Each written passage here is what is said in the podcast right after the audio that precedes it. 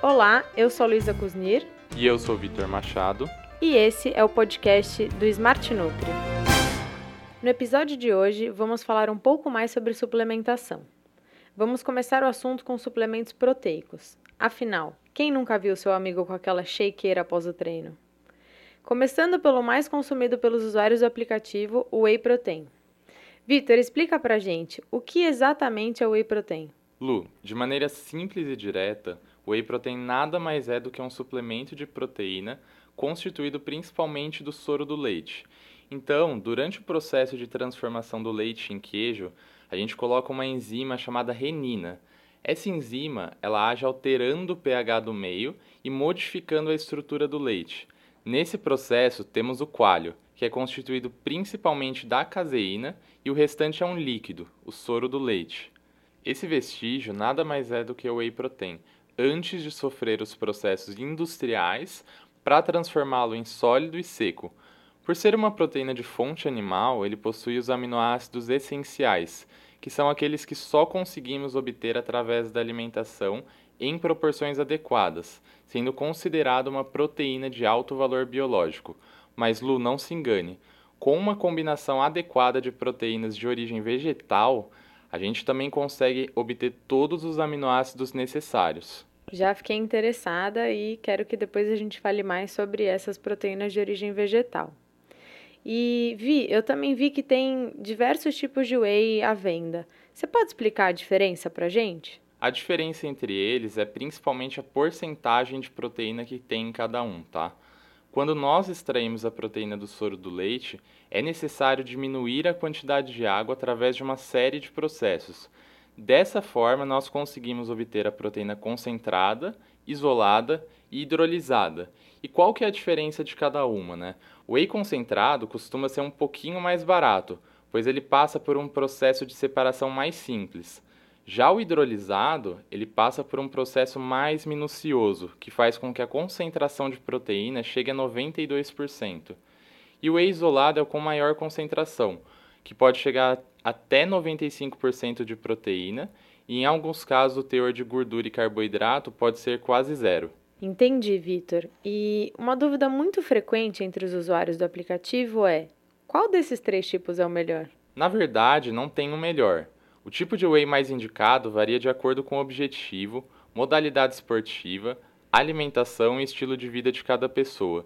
Todos esses fatores, eles devem ser analisados na hora de escolher qual suplemento vai ser utilizado. Por isso é fundamental consultar um profissional de nutrição antes de começar o uso. O bolso tem que ser consultado também, né? Bom, Vi, e me explica, qual que é o papel da proteína para quem pratica atividade física? Durante a prática de atividade física, o músculo sofre pequenas lesões e gasta mais energia para realizar os movimentos.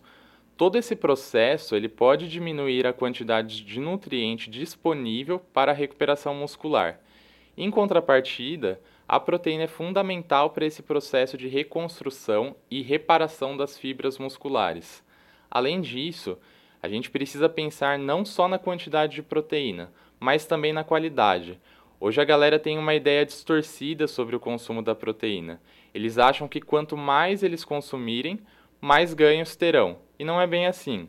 Atualmente, nós temos bem estabelecida a quantidade ideal para os praticantes de atividade física e para os atletas. Sabe, Vitor, eu aprendi muito isso com vocês. Quando eu comecei a treinar e me ensinaram que eu deveria distribuir a proteína ao longo do meu dia e não ingerir a quantidade ideal só num exato momento. Mas eu queria sua ajuda também para entender qual que é o melhor momento, considerando que eu fui treinar, para consumir o whey. Antes, durante ou depois do treino? Essa é uma pergunta super recorrente no app. O whey geralmente ele é utilizado com a finalidade do ganho de massa muscular. Dessa forma, o mais recomendado é consumir logo após o treino. Isso porque nas refeições após o treino, o organismo tem uma absorção maior de nutrientes, que é para compensar o que foi degradado durante a atividade física. E já que o whey nada mais é do que uma fonte proteica, ele ajuda nessa recuperação muscular. Maravilha. E eu estava pensando aqui, as pessoas que têm intolerância à lactose podem consumir whey? Você comentou que ele é produzido a partir do soro do leite. Como que ficaria? De acordo com uma pesquisa que foi feita em dezembro de 2017 pela Revista Brasileira de Nutrição Esportiva, todos os tipos de whey analisados apresentaram concentrações de lactose menor do que a determinada pela Anvisa, para considerar que um alimento contém lactose. Então, teoricamente, seria um alimento seguro para quem tem intolerância à lactose. Mas, como existem diferentes níveis de sensibilidade à lactose, é recomendado que antes de iniciar o consumo, procure um profissional de nutrição. Procurar um profissional sempre é o ideal, né? Até para entender como que vai funcionar, como que é o seu metabolismo. Aqui a, a ideia é realmente a gente passar pelos principais dados para que todo mundo entenda qual que é a utilidade de cada suplementação e como que isso é importante no nosso dia a dia. E continuando nessa linha, é, como funcionaria para as pessoas que têm alergia ao leite? Segundo a Associação Brasileira de Alergia e Imunopatologia, sabe aqueles alimentos que parecem contém traços de leite ou pode conter traços do leite? Eles não devem ser consumidos por pessoas alérgicas a esse alimento, tá? Caseína, caseinato, lactoalbumina, lactose, proteína do soro, whey protein, composto lácteo, Todas essas palavras que constam em rótulos são sinônimos de leite, ou seja, o whey protein não é indicado para pessoas com essa condição. Agora, uma boa substituição para esses casos seria o consumo de proteína derivada de outras fontes, que não leite, como a albumina, que vem do ovo, ou até mesmo, como a gente comentou, as proteínas vegetais, como a da soja, ervilha. Entendi, faz sentido. É bom saber que tem opções para veganos, então, para eles procurarem proteínas vegetais, soja, ervilha, para essa complementação. Queria agradecer a presença do Vitor aqui, muito obrigada por todos os esclarecimentos e queria dar a dica para vocês ficarem atentos, porque logo logo vai estar disponível o próximo episódio e a gente vai continuar falando sobre tema de suplementos e falar sobre outras opções proteicas que existem. Bom treino, turma!